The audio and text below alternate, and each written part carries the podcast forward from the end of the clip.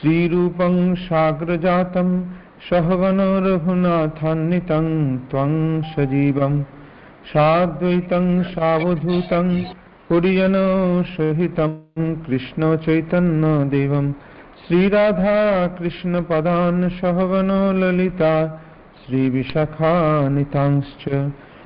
नमो विष्णुपदाय कृष्णपृष्ठाय भूतले শ্রীমতী ভক্তি বেদান্ত স্বামী নীতি নামিনী। নমস্তে সরস্বতী দেবে, গৌরবাণী প্রচারিণে। নির্বিশেষ শূন্যবাদী পাশ্চাত্য দেশ তারিণে বাঞ্ছা কল্প বাঞ্ছাকল্পতরুভ্যশ্চ কৃপা সিন্ধু সিন্ধুভ্যেব চ পতিতানাং পাবনেভ্য বৈষ্ণবেভ্য নমো নমঃ।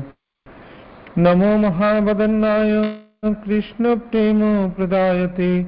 कृष्णाय कृष्णचैतन्य नाम्ने गौरतिशे नमः। हे कृष्ण करुणा सिन्धो, दीनबन्धो जगत्पते। गोपेश गोपिकान्त राधाकान्त, नमस्तुते। तप्तकाञ्चन गौराङ्गी राधे वृन्दावनेश्वरी। वृषभानुसुते देवी प्रणमामि हरिप्रिये। নীলাচল নিবাসায় নিত্যায় পরমাত্মনে বলভদ্র সুভদ্রাভ্যং জগন্নাথায় তে নম। জয় শ্রীকৃষ্ণ চৈতন্য প্রভু নিত্যানন্দ, শ্রী অদ্বৈত গদাধর শিবাসাদি গৌরভক্তবৃন্দ হরে কৃষ্ণ হরে কৃষ্ণ কৃষ্ণ কৃষ্ণ, হরে হরে হরে রাম হরে রাম রাম রাম, হরে হরে। ॐ नमो भगवते वासुदेवाय ॐ नमो भगवते वासुदेवाय ॐ नमो भगवते वासुदेवाय হরে কৃষ্ণ আমরা নিত্যানন্দ প্রভুর চরিত্র কথা আলোচনা করছিলাম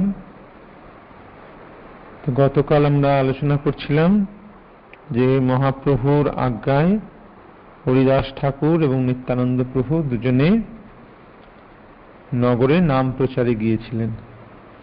এখন সেখানে তারা দুই মদ্দপ জগাই এবং মাধাইকে দেখতে পান এবং তাদেরকে হরিনাম করার উপদেশ দেন। তখন জগাই মাথায় কি করে? তারা তাদের দুজনকে তাড়া করে।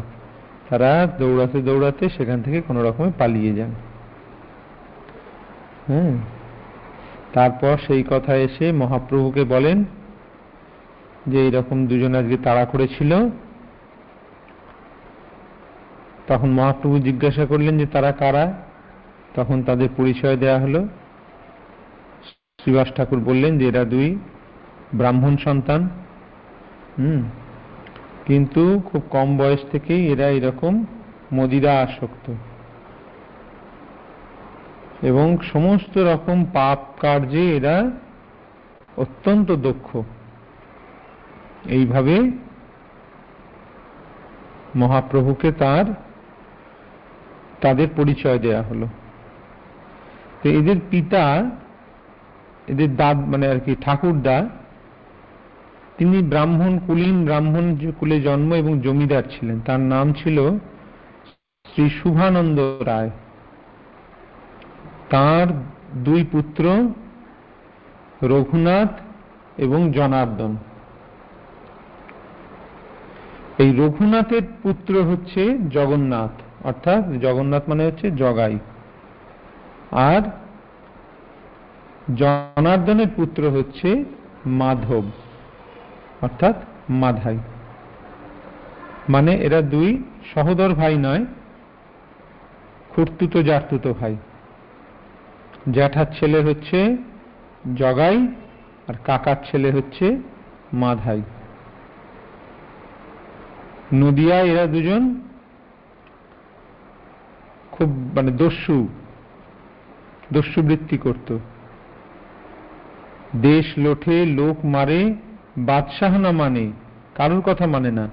তাদের ভয়তে কাজী নহে আগুয়ানে, তাদের ভয়তে কাজীও সেখানে এগোয় না। কাজীও তাদেরকে ভয় পায়। দুই ভাইয়ের হইল প্রবল সঙ্গ দোষ মদ্যমাংস খায় মনে পাইয়া সন্তোষ। সঙ্গ প্রভাবে তারা মদ, মাংস এইসব শুধু খায় আর সারাদিন বিভিন্ন প্রকার উৎপাত করে বেড়ায়। শ্রীমান মহাপ্রভু গৌরচন্দ্র জগাই মাথায় কাহিনী শ্রবণ করে অত্যন্ত রেগে গেলেন। মহাপ্রভু বললেন প্রভু বলে, জানো জানো, সেই দুই বেটা খণ্ড খণ্ড করি মু আইলে মোর এথা। নিত্যানন্দ বলে, খণ্ড খণ্ড করো তুমি, সে দুই থাকিতে কতি না যাইব আমি। মহাপ্রভু বললেন, ওই দুজন যদি এখানে আসে, খুব রেগে গেছেন, ওদেরকে তাড়া করেছিল তো? ভগবান ভক্তের ওপর অত্যাচার একদম সহ্য করেন না। তো ভক্তদের উপর তাড়া করেছিল শুনে মহাপ্রভু অত্যন্ত রেগে গেলেন এবং বললেন তাই খণ্ড খণ্ড করব।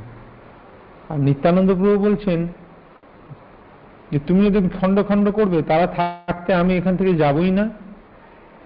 কিসের বা এত তুমি করহ বড়াই, আগে সেই দুই দেশ যে গোবিন্দ বলাই। স্বভাবেই ধার্মিক, বলয় কৃষ্ণ নাম। এই দুই বিকর্ম বই নাহি জানে আন। নিত্যানন্দ প্রভু বলছেন, তুমি তুমি মহাপ্রভু, তুমি কিসের বড়াই তোমার এত? দাঁড়াও, আগে দুজনকে আগে গোবিন্দ বলাই, তারপরে তো। যারা ধার্মিক, তারা তো এমনি কৃষ্ণ নাম বলবে। কিন্তু এই দুজন এত পাপি যে তারা খারাপ কাজ ছাড়া অন্য কিছু জানেই না। এ দুই উদ্ধার দিয়া যদি দিয়া ভক্তি দান তবে জানি পাতকি পাবন হেন নাম। আমারে তারিয়া যত তোমার মহিমা, ততধিক দোহার উদ্ধারের সীমা। নিত্যানন্দ প্রভু বলছেন যে, এই দুজনকে ভক্তি দিয়ে এদের দুজনকে উদ্ধার করো। তবে জানব যে তোমার নাম পাতকি পাবন। যে তুমি যে পতিত পাবন নাম, সেটা তখন সার্থক হবে। যদি এদের দুজনকে তুমি উদ্ধার করো। আমাকে উদ্ধার করেছ? নিত্যানন্দ প্রভু অত্যন্ত বিনয়ের সঙ্গে বলছেন, আমাকে উদ্ধার করে তোমার যত মহিমা, তার থেকে এদের দুজনকে উদ্ধার করলে আরও বেশি মহিমা প্রচারিত হবে। হাসি বলে বিশ্বম্ভর হইল উদ্ধার যেই ক্ষণে দর্শন পাইল তোমার, বিশেষে চিন্তহ তুমি, এতে মঙ্গল অচিরাত কৃষ্ণ তার করিব কুশল। তখন মহাপ্রভু হেসে বলছেন, নিত্যানন্দ প্রভুকে, যে জোরদূত উদ্ধার হয়েই গেছে। যে ক্ষণে ওরা তোমার দর্শন লাভ করেছে, সঙ্গে সঙ্গে ওদের উদ্ধার হয়ে গেছে। তুমি ওদের এত বিশেষভাবে ওদের মঙ্গল চিন্তা করছ। সুতরাং কৃষ্ণ অচিরেই তাদের কুশল করবেন, তাদের মঙ্গল করবেন। একদিন মহাপ্রভু নিত্যানন্দ প্রভুকে সঙ্গে করে নগর ভ্রমণ করতে করতে শান্তিপুরে শ্রী অদ্বৈত আচার্যের গৃহে চললেন। নবদ্বীপ হইতে শান্তিপুরে যাবার মাঝপথে গ্রামের পাশে গঙ্গা তটবর্তী ললিতপুর নামে একটি গ্রাম আছে। পথের পাশে সেই গ্রামে এক গৃহস্থ সন্ন্যাসী বসবাস করতেন। গৃহস্থ সন্ন্যাসী মানে হল সন্ন্যাসীর পোশাকধারী অথচ গৃহস্থ। শ্রী গৌর নিত্যানন্দ সেই গৃহস্থ সন্ন্যাসীর বাড়ির নিকট দিয়ে যাবার প্রাককালে মহাপ্রভু শ্রী গৌরচন্দ্র নিত্যানন্দ প্রভুকে জিজ্ঞাসা করলেন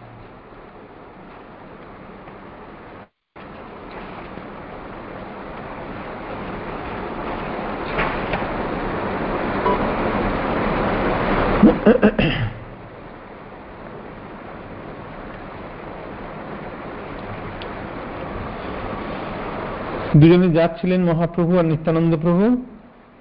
যেতে যেতে সেই সন্ন্যাসী, সে নামেই সন্ন্যাসী, গৃহস্থ আবার সন্ন্যাসী হয় না। সন্ন্যাসী মানে যে গৃহ ত্যাগ করেছে, সেই হচ্ছে সন্ন্যাসী। আর এই ভণ্ড সন্ন্যাসী সে গৃহস্থ সন্ন্যাসীর নাম হয়ে সে সেখানে থাকে গ্রামেতে। নিত্যানন্দ স্থানে, প্রভু করয় জিজ্ঞাসা, কাহার মণ্ডপ যেন কহ কার বাসা? নিত্যানন্দ বলে প্রভু সন্ন্যাসিয়ালয় প্রভু বলে তারে দেখি যদি ভাগ্য হয়। মহাপ্রভু যেতে জিজ্ঞাসা করছেন, এটা কার বাড়ি? নিত্যানন্দ প্রভু বলছেন, এটা এক সন্ন্যাসীর বাড়ি। তখন মহাপ্রভু বলছেন, দেখি তার সঙ্গে যদি দেখা হয়। সন্তোষে সন্ন্যাসী করে বহু আশীর্বাদ ধন বংশ সুবিবাহ হৌ বিদ্যালাভ। প্রভু বলে গোসাই, এ নহিক আশীর্বাদ। হেন বল, হেন বলো তোরে হো কৃষ্ণেরও প্রসাদ। বিষ্ণু ভক্তি আশীর্বাদ, অক্ষয় অব্যয়। যে বলিলা গোসাই, তোমার যোগ্য নয়। মহাপ্রভু যখন সেই গৃহে গমন করলেন, সেই মহাপ্রভুকে দেখ, মহাপ্রভু সন্ন্যাসীকে দর্শন করে প্রণাম করলেন। আর মহাপ্রভুকে দর্শন করে সেই সন্ন্যাসী অত্যন্ত আকৃষ্ট হল। সেই মহাপ্রভুকে আশীর্বাদ করছে। আসলে মহাপ্রভু ওকে কৃপা করবেন বলেই ওখানে গেছেন। মহাপ্রভু ও নিত্যানন্দ প্রভু দুজনে। তো সন্ন্যাসী কি কি আশীর্বাদ করছে মহাপ্রভুকে? ধন, বংশ, সুবিবাহ, হৌ বিদ্যা লাভ তোমার ধন হোক, তোমার বংশ হোক অর্থাৎ পুত্রকন্যা হোক, সুবিবাহ হোক, বিদ্যালাভ হোক, এই বলে আশীর্বাদ করছে। প্রভু বলে, গোসাই, এই নিয়ে আশীর্বাদ। এটা আশীর্বাদ নয়। হেন বলে, তোরে হোক কৃষ্ণের প্রসাদ। এইটা বলে যে তোমার যেন কৃষ্ণে ভক্তি হয়। কৃষ্ণের প্রতি, কৃষ্ণ যেন তোমার উপর কৃপা করেন। এইটা হচ্ছে আশীর্বাদ। বিষ্ণু ভক্তি আশীর্বাদ, অক্ষয় অব্যয়। যে বলিলে গোসাই, তোমার যোগ্য নয়। তুমি যেটা বললে, এটা তোমার যোগ্য নয়। গৃহস্থ সন্ন্যাসী, ধন, সম্পত্তি, সুবিবাহ, বংশবিস্তার, বিদ্যালাভ, এইসব কখনো সন্ন্যাসী কখনো এই আশীর্বাদ করে না। তার আশীর্বাদটা কি হয়? তিনি আশীর্বাদ করেন যে কৃষ্ণে মতিরস্তু, অর্থাৎ তোমার কৃষ্ণ ভক্তি লাভ হোক। এইটা হচ্ছে প্রকৃত আশীর্বাদ। প্রকৃতপক্ষে আশীর্বাদক সন্ন্যাসীর সন্ন্যাসীর পোশাক পরিধান থাকলেও পারমার্থিক বিষয়ে তার কোনো জ্ঞান ছিল না। তাই মহাপ্রভুর কথা শুনে সন্ন্যাসী উপহাসের হাসি হাসতে হাসতে বললেন, পূর্বে আমি যা শুনেছি, তা আজ আমি প্রত্যক্ষভাবে প্রমাণ পেলাম। আমি সন্তুষ্ট হয়ে বর দিলাম, তাতে উপকার তো দূরে, বরং উল্টে আমাকে দোষী সাব্যস্ত করল। সন্ন্যাসী আবার উল্টে মহাপ্রভুকে বলছে সন্ন্যাসী বলছে, সন্ন্যাসী বলে শুনো ব্রাহ্মণ কুমার, তুমি কেন আশীর্বাদ নিন্দিলে আমার? পৃথিবীতে জন্মিয়া যে না কইল বিলাস, পৃথিবীতে জন্মিয়া যে না কইল বিলাস, উত্তম কামিনী যার না হইল পাশ যার ধন নাহি, তার জীবনে কি কাজ? হেন ধন বর দিতে পাও তুমি লাজ।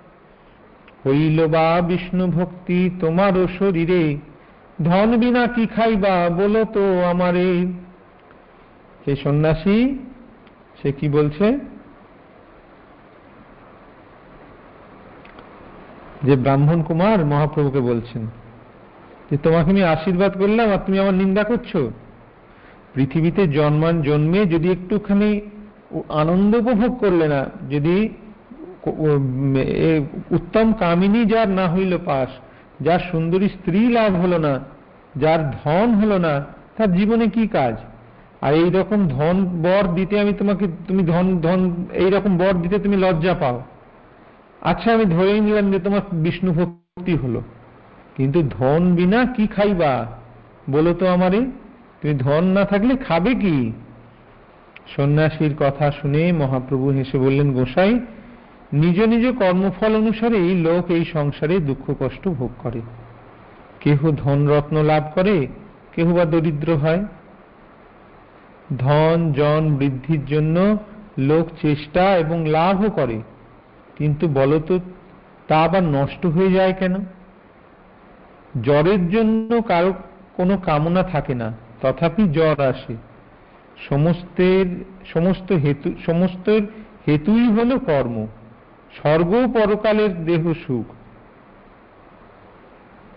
মহাপ্রভু তাকে বলছেন যে আচ্ছা বলো, যে কর্মফল অনুসারেই মানুষ সংসারে দুঃখ এবং কষ্ট ভোগ করে। কেউ ধন রত্ন লাভ করে, আবার কেউ দরিদ্র হয়। সেটা কিসের জন্য হয়? তার কর্মফলই হয়। মানুষ চেষ্টা করে, ধন লাভ করে সমস্ত কিছু লাভ করে, আবার সেটা নষ্ট হয়ে যায় কেন? এইভাবে তাকে বিভিন্ন কথা বলতে লাগলেন। যেতে মতে গঙ্গা স্নান, হরিনাম লইলে দ্রব্যের প্রভাবে ভক্তি হইবে কহিলে। এই বেদ অভিপ্রায় মূর্খ নাহি বোঝে, কৃষ্ণ ভক্তি ছাড়িয়া বিষয় সুখে মজে। ভালো মন্দ বিচারিয়া বুঝো হব সাই। কৃষ্ণ ভক্তি ব্যতিরিক্ত আর বর নাই। মহাপ্রভু বলছেন যে গঙ্গা স্নান করলে এবং হরিনাম লইলে যদি সে যেমন ভাবে যদি কেউ হরিনাম নেয় শ্রদ্ধা ভরে হোক অশ্রদ্ধা ভরে হোক, দ্রব্যের প্রভাবে হরিভক্তি হইবে হেলে। এই দ্রব্য গুণ এই হরিনামের গুণে তার ভক্তি লাভ হবেই। এখন এই কথা না জেনে মূর্খ ব্যক্তি কি করে? কৃষ্ণ ভক্তি ছেড়ে সে বিষয় সুখে মজে যায়। এখন ভালো মন্দ তুমি বিচার করে দেখো যে কৃষ্ণ ভক্তি ছাড়া আর কোনো বর আছে কি না।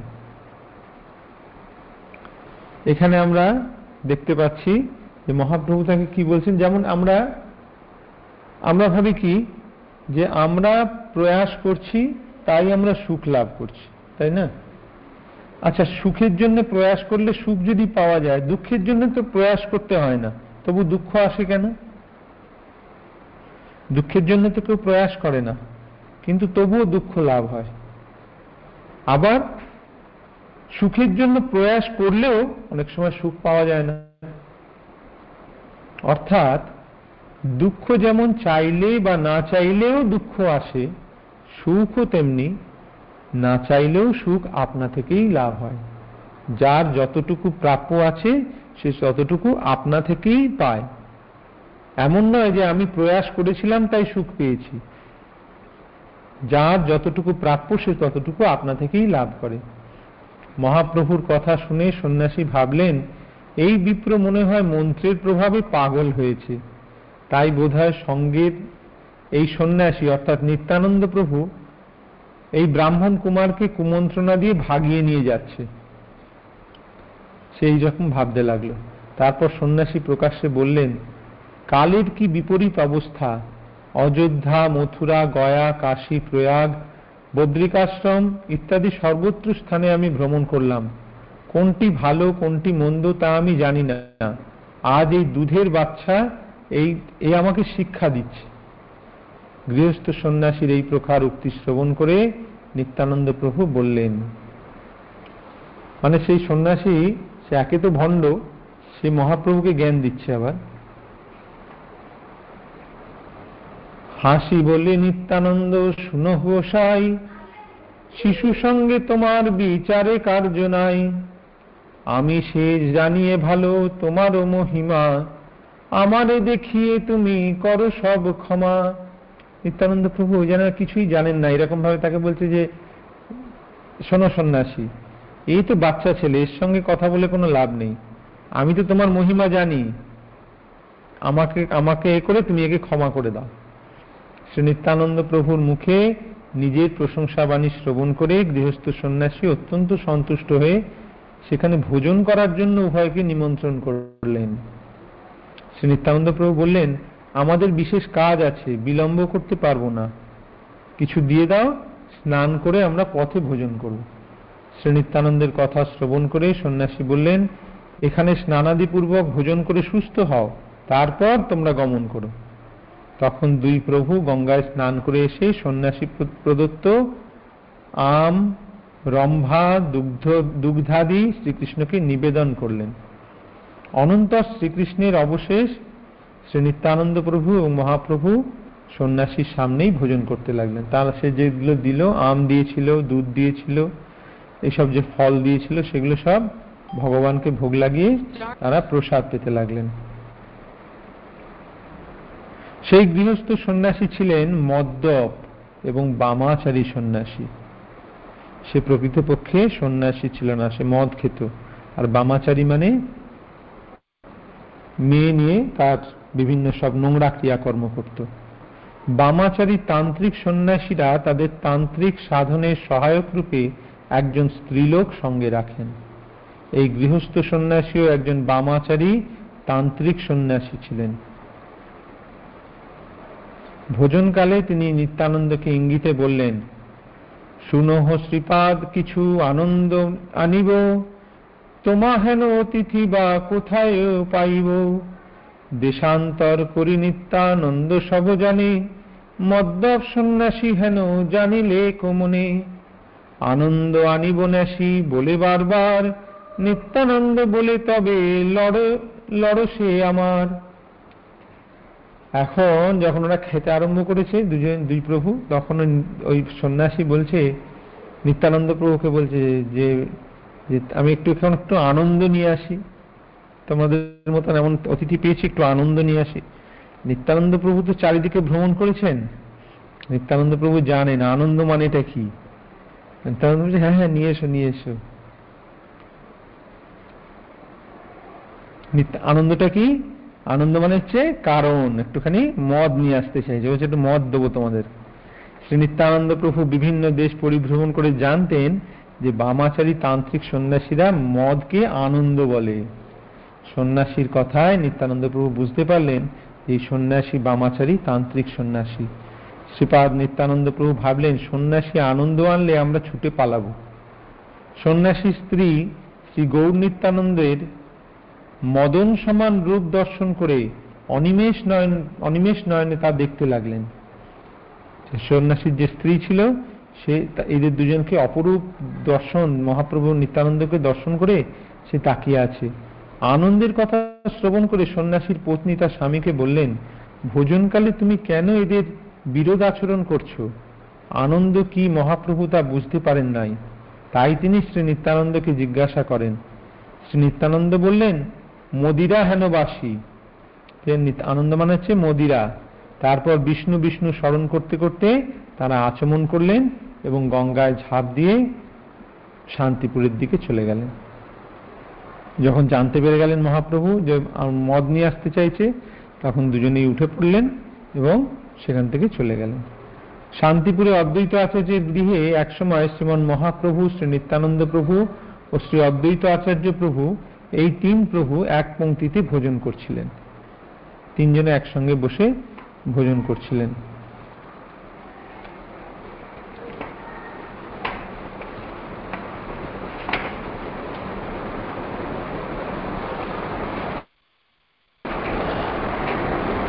অদ্বৈতের পত্নী শ্রীমতী সীতা দেবী শ্রী মদন গোপালের মহাপ্রসাদ পরিবেশন করছিলেন। চৈতন্য ভাগবতে বলা হয়েছে, অদ্বৈতের হাতে দড়ি নিত্যানন্দ সঙ্গে, চলিলা ভোজন গৃহে বিশ্বম্ভর রঙ্গে। ভোজনে বসিলা তিন প্রভু একঠাই, বিশ্বম্ভর নিত্যানন্দ আচার্য গোসাই। তারা তিনজনে একসঙ্গে বসেছেন প্রসাদ ভোজন করছেন। মহাপ্রসাদ ভোজন যখন সমাপ্তির পথে, তখন নিত্যানন্দ প্রভু বাল্য ভাবাবেশে সমস্ত ঘরে অন্ন ছড়িয়ে দিলেন, দিয়ে হাসতে লাগলেন। মহাপ্রভু বলে, হায় হায় কি করলে শ্রীপাদ? দেখিয়া অদ্বৈত ক্রোধে, অগ্নি জলে, অগ্নি হেন জলে, নিত্যানন্দ তত্ত্ব কহে, ক্রোধাবেশ ছলে। অদ্বৈত প্রভুর সঙ্গে নিত্যানন্দ প্রভুর এই রকম সম্পর্ক ছিল। তারা দুজনে দুজনের সঙ্গে এরকম বিভিন্ন রকম ঝগড়া করতেন। আপাত দৃষ্টিতে সেটা কোন্দল, কিন্তু প্রকৃতপক্ষে সেটা তাদের প্রেমের বিনিময়, আনন্দ কোন্দল, প্রেম কোন্দল বলা হয়। তখন অদ্বৈত প্রভু খুব রেগে গেছেন, ঘরে তখন ভাত ছড়িয়ে দিয়েছে। হ্যাঁ তখন রেগে গিয়ে বলছেন, জাতি নাশ করিলেখ এই নিত্যানন্দ, কোথা হইতে আসি হইল মদ্যপের সঙ্গ? গুরু নাহি বলয়, সন্ন্যাসী করি নাম। জন্ম বা না জানিয়ে নিশ্চয় কোন গ্রাম। তখন অদ্বৈত প্রভু নিত্যানন্দ প্রভুকে এরকম ভাবে বিভিন্ন কথা বলছেন যে, এই নিত্যানন্দ এসেই আমার সব জাতি নষ্ট করে দিল। হ্যাঁ এসব মদ্যপের সঙ্গে ঘোরাঘুরি করে। এর গুরুকে তার ঠিক নেই। নিজেকে আবার সন্ন্যাসী বলে। কোথায় জন্ম, কোন গ্রামে তার জন্ম, তাও জানি না। কেহ তো না চিনে কেহ তো না চিনে নাহি জানি কোন জাতি, ঢুলিয়া ঢুলিয়া বলে যেন মাতা হাতি। হ্যাঁ এই জাত কি, কোথায় জন্ম, কিছুই জানি না। ঘরে ঘরে পশ্চিমার খাইয়াছে ভাত, এখন আসিয়া হইল ব্রাহ্মণের সাত। নিত্যানন্দ মদ্যপে করিব সর্বনাশ, সত্য সত্য সত্য এই শুনো হরিদাস। অদ্বৈত প্রভু বলছেন যে সারা ভারতবর্ষ ঘুরেছে, পশ্চিম দেশে গেছে, সেখানে সবাই ঘরে ঘরে ভাত খেয়েছে এর জাত পাত সব নষ্ট হয়ে গেছে। এখন এসে ব্রাহ্মণের সঙ্গে আমার বাড়িতে এসে ঢুকেছে। হরিদাস, আমি শুনে রাখো, এর আমি কিন্তু সর্বনাশ করবই আমি। এইভাবে তাদের মধ্যে বিভিন্ন রকম অভিনয় চলছে।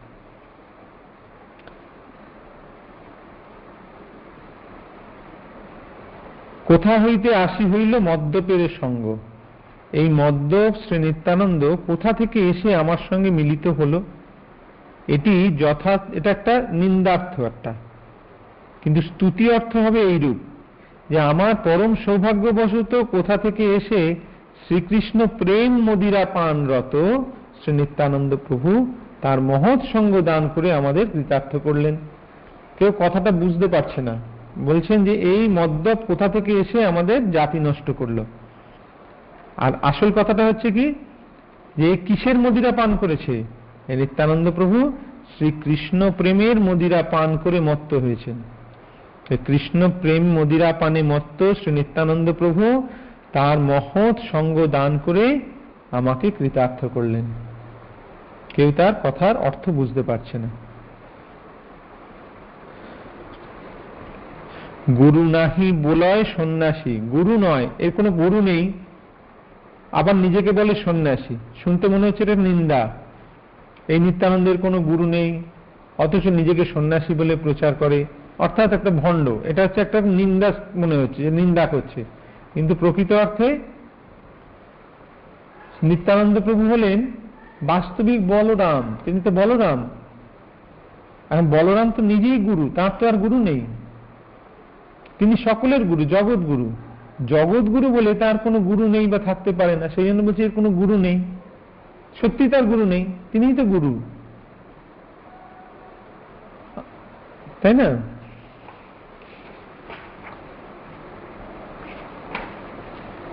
এইভাবে নিত্যানন্দ প্রভু এবং অদ্বৈত প্রভুর মধ্যে কোন্দল হতো। অদ্বৈত আচার্য বললেন, এই নিত্যানন্দ কোথায়, কোন গ্রামে জন্ম তাও জানি না। সুতরাং একসঙ্গে ভোজন করা সঙ্গত নয়। এটি হলো যথার্থ নিন্দা। কিন্তু স্তুতি এটাকে নিন্দা করলেও আপাত দৃষ্টিতে নিন্দা মনে হলেও এটাকে কিন্তু স্তুতি করছেন। কীভাবে? শ্রী নিত্যানন্দ ঈশ্বর তত্ত্ব বলে তিনি অনাদি অনাদি, নিত্য, জন্মরহিত। বলছে জন্ম কোথায় জানি না। হ্যাঁ ভগবানের জন্ম তো নেই। অজয়পি সনাব্যয়াত্মা ভূতানাম ঈশ্বরপি সন। সেই জন্য বলছি, জন্ম নেই, জন্মরহিত, যার জন্ম নেই। হ্যাঁ। প্রকৃতপক্ষে তার স্তুতি করছে, কিন্তু আপাত দৃষ্টিতে মনে হচ্ছে যে তার নিন্দা করছে। পশ্চিমার, ঘরে ঘরে পশ্চিমার খাইয়াছে ভাত। অর্থাৎ পশ্চিম দেশীয় আচারভ্রষ্ট লোকের ঘরে ঘরে গিয়ে ভাত খেয়েছে। সুতরাং নিত্যানন্দের আচার ভ্রষ্ট এবং তিনি ব্রাহ্মণ সমাজে অচল।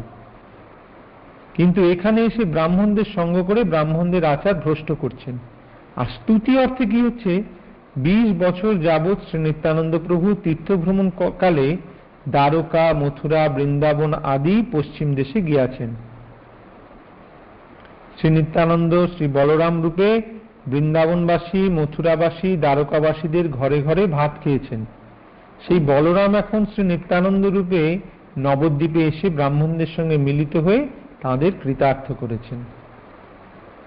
এইভাবে নিত্যানন্দের মহিমাই প্রকাশিত হচ্ছে। হ্যাঁ। শ্রী নিত্যানন্দ প্রভু ও অদ্বৈত আচার্য প্রভু, এরা হলেন মহাপ্রভুর দুটো বাহু স্বরূপ। লোক নিজ বাহুদয় দ্বারা নিজের অভীষ্ট কার্য করেন। আর মহাপ্রভু, এই নিত্যানন্দ প্রভু এবং অদ্বৈত আচার্য প্রভুকে দিয়ে তাদের তার নিজের অভীষ্ট কার্য নির্বাহ করেন। সেই অভীষ্ট কার্যের জন্যই তাদের চিত্তে অনুপ্রেরণা দেন। একদিন মহাপ্রভু শ্রীবাসের গৃহে শ্রীমান নিত্যানন্দ প্রভুর সাথে নানা লীলা, লীলারস রঙ্গে বসে আছেন। এমন সময় মুরারিগুপ্ত এসে প্রথমে শ্রীমান মহাপ্রভুর চরণে দণ্ডবত প্রণাম করলেন। তারপর নিত্যানন্দ প্রভুর চরণে প্রণাম করলেন। মুরারিগুপ্ত উভয়কে প্রণাম করে তাদের সামনে করজোরে দাঁড়ালেন। মুরারিগুপ্তের প্রতি মহাপ্রভু খুবই প্রসন্ন। অকপটে তিনি মুরারিকে বলতে লাগলেন, যে করিলা মুরারি, না হয় ব্যবহার, ব্যতিক্রম করিয়া, করিলা নমস্কার। কোথা তুমি শিখাইবা? যে না ইহা জানে, ব্যবহারে হেন ধর্ম তুমি লঙ্ঘ কেনে? মুরারি গুপ্তকে বললেন, প্রভু, যে তুমি এরকম ব্যবহারটা বিপরীত করলে কেন? তুমি আগে আমাকে প্রণাম করলে, তারপরে নিত্যানন্দকে প্রণাম করলে, তাই না? তাহলে তুমি বিপরীত ব্যবহার করছ। কোথায় তুমি সকলকে শেখাবে, তা না করে তুমি নিজেই সেই ব্যবহার লঙ্ঘন করছ। একই স্থানে যদি সমমর্যাদা সম্পন্ন দুজন লোক উপস্থিত থাকে, তাহলে প্রথমে তাদের মধ্যে বয়োজ্যেষ্ঠকে এবং তারপরে বয়কনিষ্ঠকে নমস্কার করাই লৌকিক জগতের শিষ্টাচার। নিত্যানন্দ প্রভু এবং মহাপ্রভু উভয় সমমর্যাদা সম্পন্ন ব্যক্তি। তা মহাপ্রভুর চেয়ে বয়োজ্যেষ্ঠ ছিলেন নিত্যানন্দ প্রভু। তাই প্রথমে শ্রী নিত্যানন্দকে প্রণাম করলেই মুরারিগুপ্তের পক্ষে ব্যবহারিক শিষ্টাচার রক্ষিত হতো। অর্থাৎ মহাপ্রভু বলতে চাইলেন যে, তোমার আগে নিত্যানন্দ প্রভুকে প্রণাম করা উচিত ছিল। মুরারিগুপ্ত তা না করেননি বলে মহাপ্রভু তাকে বললেন, তুমি শিষ্টাচারে ব্যতিক্রম করেছ। অন্যদিকে মুরারিগুপ্ত বললেন, প্রভু, তুমি আমার চিত্তে যেরূপ প্রেরণা দিয়েছ, আমি সেই রূপ করেছি। কেননা মুরারিগুপ্ত ছিলেন মহাপ্রভুর অত্যন্ত অনুগত ব্যক্তি। মহাপ্রভু ব্যবহারিক শিষ্টাচারের কথা মুরারিগুপ্তকে বলেছেন, আর মুরারিগুপ্ত পারমার্থিক আচরণের কথা বলেছেন। মানে মুরারিগুপ্তকে যখন মহাপ্রভু বলছেন যেটা হচ্ছে ব্যবহারিক শিষ্টাচার, যে একই স্থানে সমমর্যাদা সম্পন্ন দুজন থাকলে যে বয়োজ্যেষ্ঠ তাকে প্রণাম করতে হয় আগে। আর মুরারিগুপ্ত বলছে, প্রভু, তুমি আমাকে যেমন প্রাণে অনুপ্রেরণা দিয়েছ, আমি সেই রকমই করেছি। চৈতন্য চরিতামৃতে সেই প্রসঙ্গে বলা হচ্ছে, এক মহাপ্রভু আর প্রভু দুইজন, দুই প্রভু সেবে মহাপ্রভুর চরণ। অর্থাৎ মহাপ্রভু হলেন সেব্য তত্ত্ব আর শ্রী নিত্যানন্দ প্রভু এবং অদ্বৈত প্রভু হলেন সেবক তত্ত্ব সেব্য তত্ত্ব আর সেবক তত্ত্ব যদি এক স্থানে থাকে, তাহলে প্রথমে সেব্য তত্ত্বের এবং পরে সেবক তত্ত্বের পূজা করাই উচিত। এখন সাধক ভক্তগণ পারমার্থিক ব্যাপারে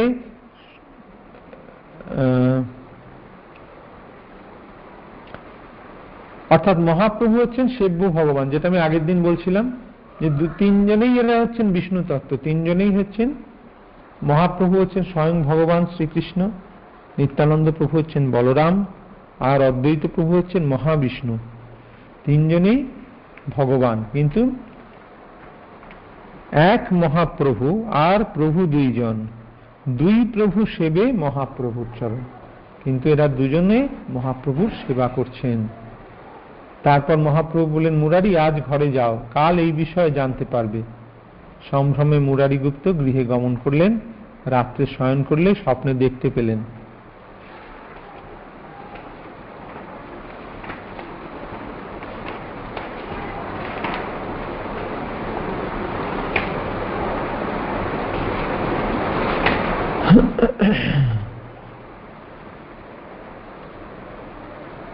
এখানে আমি ভেবেছিলাম আজকে যে কালকে যেহেতু জগাই মাথায়ের কথা এসেছিল, তারপরে জগাই মাথায় উদ্ধারের প্রসঙ্গটা এখানে থাকবে।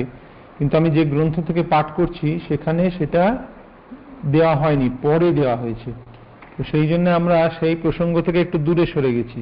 প্রকৃতপক্ষে আমরা যদি চৈতন্য ভাগবত থেকে পাঠ করতাম, তাহলে আরও ভালো লাগতো যে ওইটার পরের যে ঘটনাটা, ঘটনাবলীটা সেইটা আজকে আলোচিত হলে ভালো হতো। কিন্তু এই গ্রন্থতে সেরকম নেই বলে আমি আজকে এই রকম আলোচনা করলাম।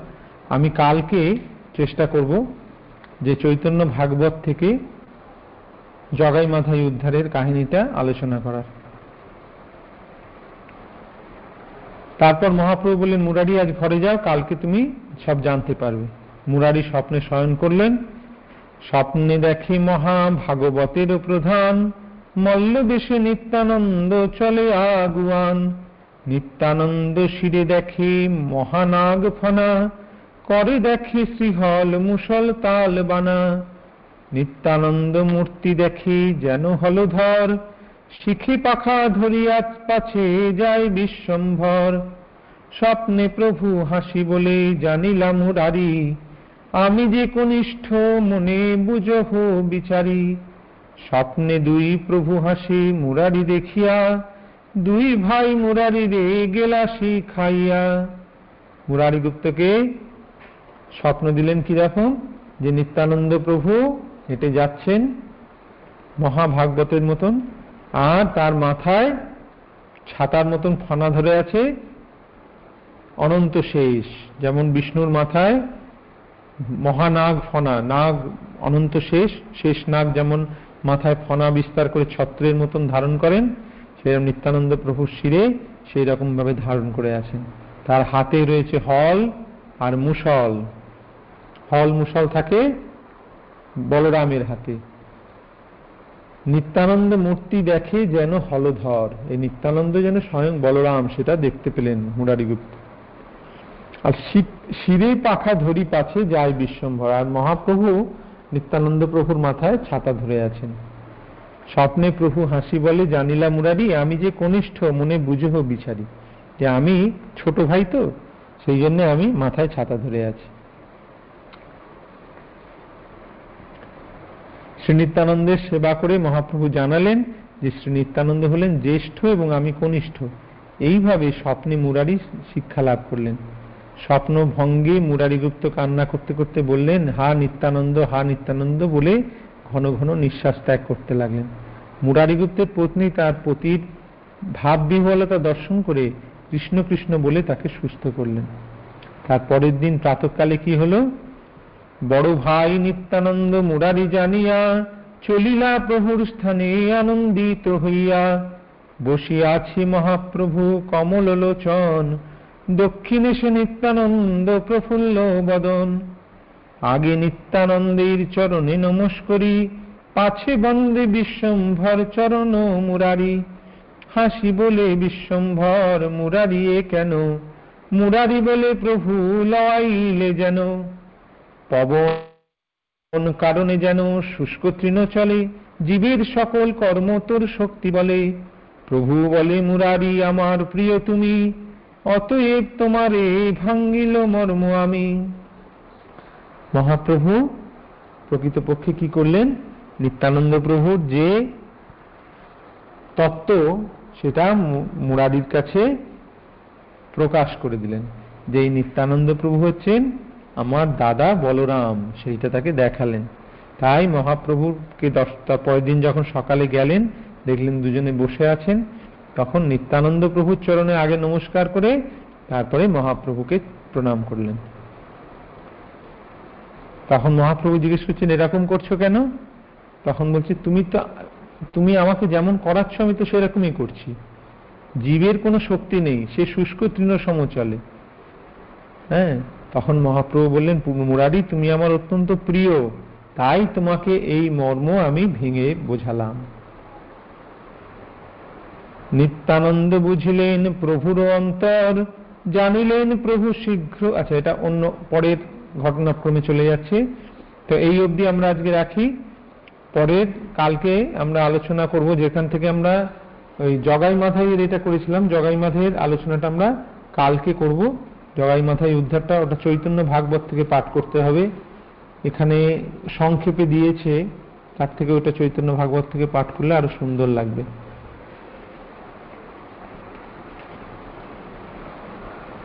ঠিক আছে? তাহলে কারোর কোনো প্রশ্ন আছে?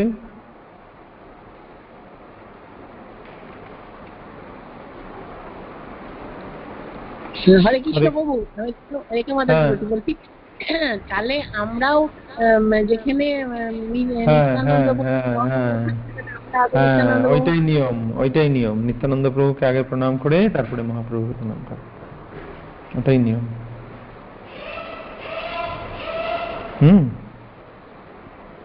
সেই জন্য আরতির সময়ও আরতির সময়ও প্রথমে নিত্যানন্দ প্রভুকে আরতি করে তারপর মহাপ্রভুকে আরতি করে। এটা অনেকেই জানে না। সবাই মহাপ্রভুকে আগে করে, তারপর নিত্যানন্দ প্রভুকে করে। এটা গোবিন্দানন্দ প্রভু একদিন ক্লাসে বলেও ছিলেন এই প্রসঙ্গে।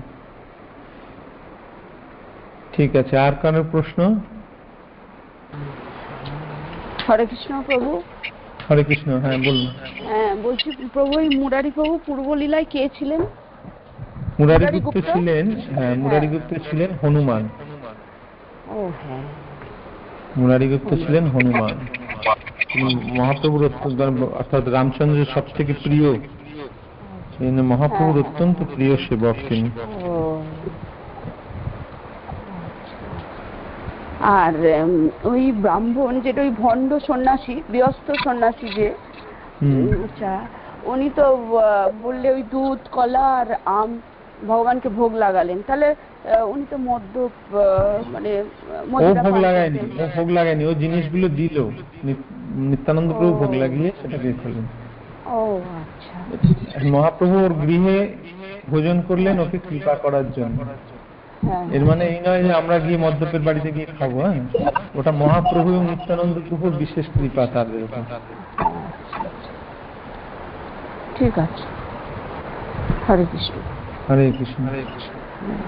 আর? আর কোনো প্রশ্ন আছে?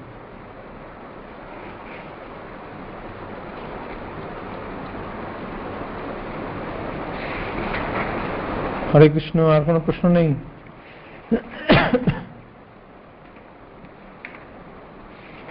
হ্যাঁ প্রশ্ন ছিল আমার। হ্যাঁ বলুন। আপনি যে বললেন যে নিত্যানন্দ প্রভু এবং চৈতন্য মহাপ্রভু যিনি থাকেন আগে নিত্যানন্দ প্রভুকে প্রণাম করে তারপরে চৈতন্য মহাপ্রভুকে প্রণাম করে। কিন্তু আমাদের যে চৈতন্য ওই যে পঞ্চতত্ত্বের বন্দনা আছে জয় শ্রীকৃষ্ণ চৈতন্য প্রভু নিত্যানন্দ তাহলে ওইটা পরে আসছে কেন নিত্যানন্দ না না ওটা তো ওটা তো মানে নামের মধ্যে রয়েছে ওটা তো নামের মধ্যে রয়েছে। আর এখানে বলা হচ্ছে প্রণামের ক্ষেত্রে। এখানে প্রণামের ক্ষেত্রে ওটা বলা হচ্ছে। আচ্ছা। এটা মহাপ্রভু যেহেতু এইভাবে শিক্ষা দিয়েছেন সেই মহাপ্রভু চান যে নিত্যানন্দ প্রভুকে আগে করে আমরা তারপরে মহাপ্রভুকে করি। যদিও মহাপ্রভু ওই যে এক মহাপ্রভু আর প্রভু দুইজন যদিও নিত্যানন্দ প্রভু সেবক মহাপ্রভু সেব্য কিন্তু মহাপ্রভু তার দাদাকে সে সম্মান দিতে চান। তিনি যেহেতু দাদা সেহেতু মহাপ্রভু তাকে সেটা এ করতে চান আগে তাকে করে তারপর আমাকে করো। এটা তাদের ব্যাপার। হরে কৃষ্ণ হরে কৃষ্ণ। বলছি তুলসী পাতাও কি আগে নিত্যানন্দ প্রভুকে দেওয়া হবে তারপর মহাপ্রভুকে দেওয়া হবে?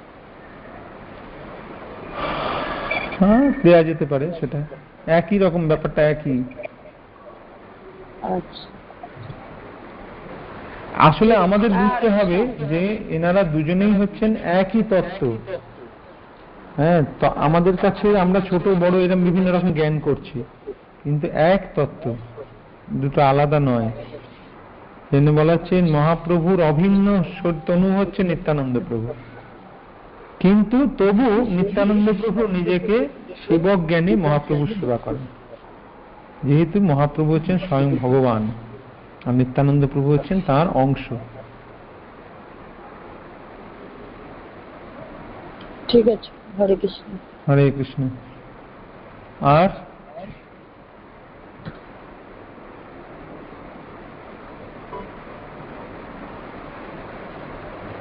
আর কোনো প্রশ্ন হ্যাঁ হরে কৃষ্ণ হরে কৃষ্ণ হরে কৃষ্ণ হ্যাঁ বলুন। হ্যাঁ গোবিন্দানন্দ প্রভু একবার বলেছিলেন যে জগন্নাথকে আগে এই বলরামকে বলরামকে আগে দিয়ে তারপরে হ্যাঁ, জগন্নাথকে হ্যাঁ, হ্যাঁ।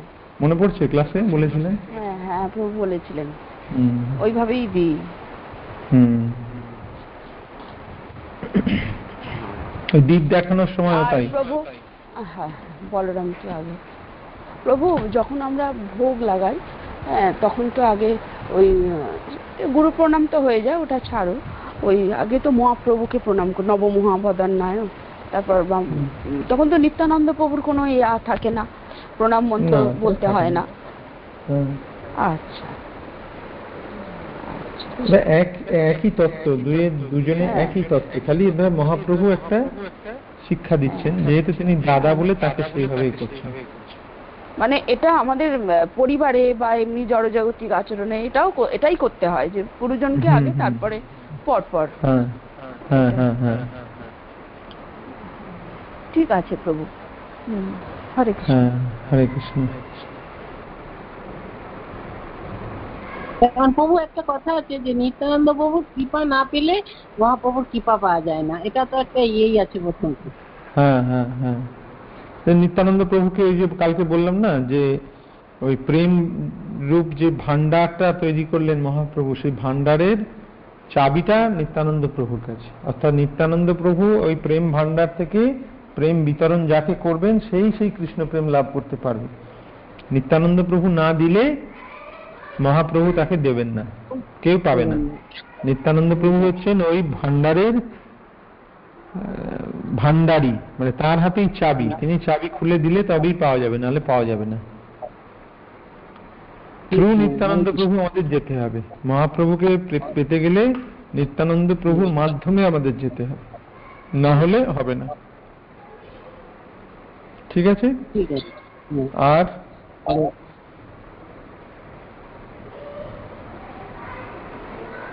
ঠিক আছে।